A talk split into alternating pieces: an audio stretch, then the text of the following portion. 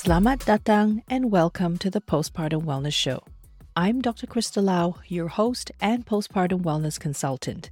In this show, I share insights and knowledge around approaching your postpartum journey through culture, traditions, and modern postpartum care using my combined experiences as a physician with scientific and public health background, an author, a foreign born US military spouse, and a mom of two. Join me in this exploration of motherhood wellness, and heritage, where you will learn how to thrive in your postpartum journey and beyond. A quick disclaimer before we start today's episode. The content of Dr. Kristal Lau's postpartum wellness show does not replace medical advice from your health providers. Listening to this show does not establish a patient doctor or client provider relationship between you and Dr. Kristal Lau. Please see your health provider for any medical concerns or contact your local emergency line for any urgent matters. Welcome back to another episode of the Postpartum Wellness Show. And today we're going to dive into part two of the mini series on the confinement practice. I'm going to talk about the historical aspect of confinement, whereabouts it all started, especially since a lot of the records that are available come from the Imperial Chinese times. Because when you think about it, way back when, the only people who had the ability to document who were literate were imperial doctors, imperial physicians, and officers and scholars in those days. So, are you ready for a little bit of historical geeking out today? Because I am. It's something I would have loved to do as a main job if I hadn't gone down the way of medicine, I would have definitely loved to study history as a major.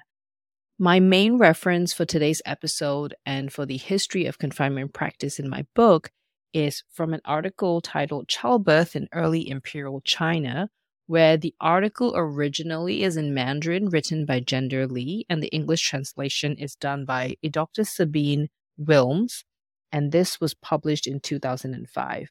I will put the link in the show notes and in the YouTube description for those of you interested to delve into this. And also, what's interesting about this article is they incorporated the herbal recipes for treating complications and postpartum care. However, when it comes to any herbal medicines that you're looking for, I highly, highly recommend you consult a TCM doctor and also work with your health provider to ensure that whatever you're taking doesn't contraindicate or mix or or have any adverse effects with your western medications. And also if you're able look for medical doctors in your area who also include traditional chinese medicine principles and practices in their western clinical practice. Integrative care integrative medicine is what it's called and I'll put the keywords that I've mentioned in the show notes so that you know what to look for if it's something you want to pursue. So let's get started with the historical side of things. One thing that was really interesting to me was where did the notion of 30 days come from? Because that's something I grew up with. That's something I've always heard and been told about. My cousin, who was pregnant before me, talked about her confinement for 30 days um, friends I've known and aunts and uncles, like everyone around me in Malaysia. 30 days for the confinement practice is really standard. But where did that come from? And has it always been that way? And what I found out from reading this article is postpartum recovery really depends on the dynasty that was in power at the time and what the imperial doctor decreed at the time. Does that sound familiar? Yes, because today it's very similar to a lot of guidelines we have. It's very country specific, population specific, um, ethnic and community group specific, and things change depending on what's happening at the time. What are the needs of our population? So, according to this text, the postpartum period where the postpartum confinement recovery is expected to happen ranged from three days seven days, 30 days, the whole month, 100 days, and up to half a year, or even as long as a year of resting after childbirth. The reason for putting forth a specific time frame for resting after childbirth is, and I quote from this article, after undergoing childbirth, a woman's physical constitution was changed, and she could potentially suffer all sorts of symptoms for the rest of her life, which is why there is such an emphasis on resting even till today. And that's why there are a ton of confinement centers in East Asia, a ton of agencies having confinement nannies for hire, and a ton of businesses involved in confinement food delivery and confinement herb preparation because resting and then tonifying and supplementing boosting the woman after childbirth is absolutely crucial in her health and well being. For what reason? Very easily, we can think back in the ancient days, not just in East Asia, but pretty much in many cultures around the world. A woman's role is purely to produce an heir mainly a male heir, a son to continue the line. This is one of the biggest reasons for a woman to be restored and rejuvenated so that she can continue to produce sons for the family that she's married into. And thankfully, that's changed today. But yet, there are families who still really treasure sons over daughters, and we we see that in a lot of modern social issues when it comes to female infanticide. So, in the ancient Chinese days, there was absolutely an understanding for the need of a mother to rest after giving birth and the need to nurture and nourish her to return her to good health after she's had her baby. But what about the confinement practice itself, the concept of separating mom for the 30 days for that period of time? This is where it gets really interesting. And I'm going to read from the article because paraphrasing won't do it justice. The practice of sending the woman off for the birth might have already existed in the spring and autumn period 722 to 481 before the Common Era, or also known as before Christ. Before the delivery of her baby, she was forced to leave her regular daily life and enter a location that had been arranged specifically for her. The central idea behind her isolation was the inauspicious nature of childbirth. This is where I'm going to pause and talk about how women in the ancient days and even up till today, a lot of our biological functions, the natural happenings to our body, our periods, the menses, our hormonal cycles, pretty much everything to do with the female body, including childbirth and the products that comes with giving birth.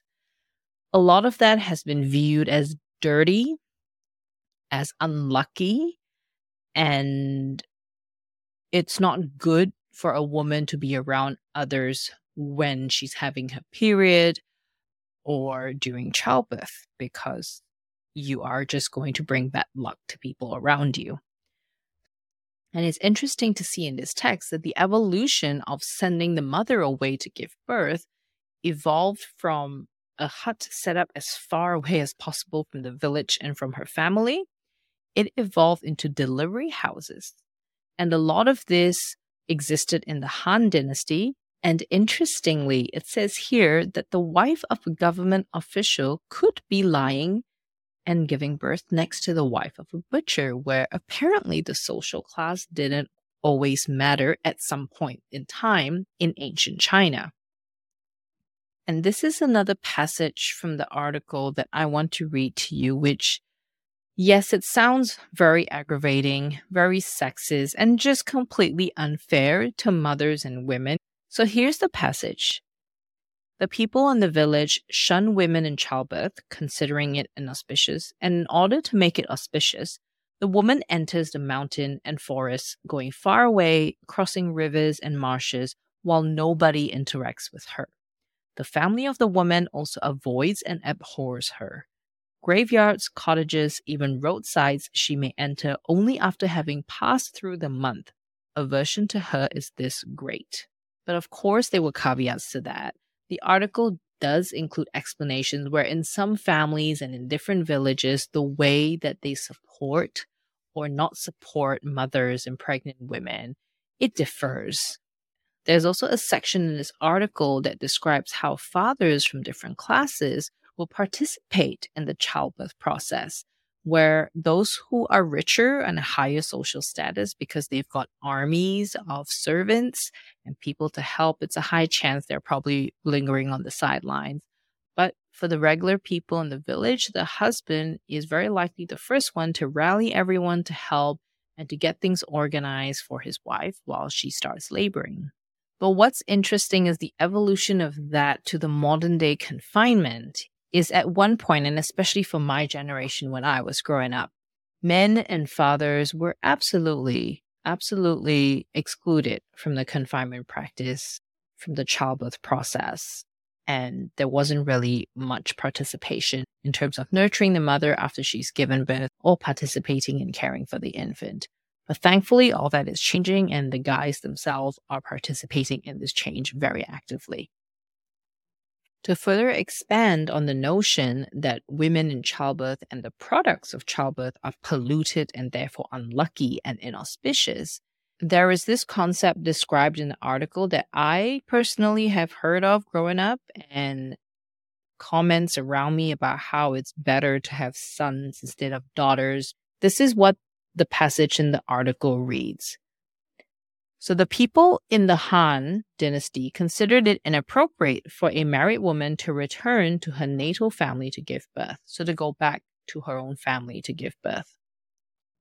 The quote goes on to say that it is not appropriate to return home for the birth. The custom has it that it leads to people's downfall because women like to take their daughters and exchange them for other people's sons. Therefore, do not permit them to return home.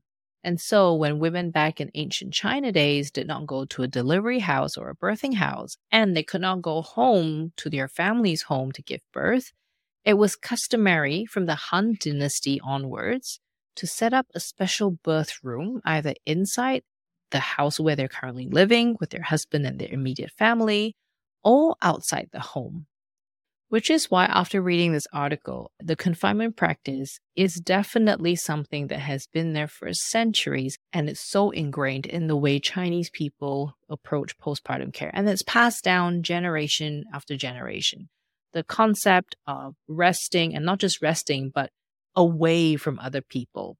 Now, in my book, I do draw the link between the benefits of confinement and actually being secluded and isolated away from other people. There are benefits in terms of prevention of germ transmission, infectious disease, especially during a time where both mom and baby are in such a vulnerable state because of so much that has happened during childbirth. Both baby and mom need to recover. They need to grow stronger before their body's ready to fight all the regular germs that we have out there. So in that aspect, it makes sense. It makes sense to confine and seclude the mom and the newborn away. However, from what I've just read to you from the article, preventing exposure to infectious diseases was absolutely not the reason for them to do a confinement practice away from everyone else. It was absolutely related to the cultural belief and the taboos and superstition around how dirty the childbirth process is. And there you go, a little blast to the past about where the confinement practice originated from. I personally feel it's really important for us to understand these things because it's such a huge cultural tradition and practice. And the state of the confinement industry in East Asia, where business is absolutely booming for these centers and agencies that have confinement nannies for hire, and the concept is being adopted in the West. It's very important for us to continue to respect where that tradition came from. It's only appropriate to pay homage to where these businesses drew their inspiration from. And one thing that's really important to know is that in our modern day today, when you're approaching someone to care for you during your confinement, especially when it comes to ingesting the herbs for your recovery, please ensure that you talk to a traditional Chinese medicine doctor or a pharmacist or a herbalist who's also aware of any potential drug and herb interactions because a lot of us may have health conditions that are treated by Western medicine, that have Western medication. And there is fast growing knowledge about drug herb interactions that are absolutely important for you to be aware of before you take them during the time when you're in recovery. Thank you for listening to today's episode. And in the next one, I will be making the case for a modern confinement approach in our 21st century. I'll see you then. And that's it for today's episode. Thank you and terima kasih for tuning in. Please leave a review on your favorite podcast platforms, or if you're watching this on YouTube, please leave a comment below the video. I appreciate you in helping me improve this show, and I will see you in the next episode.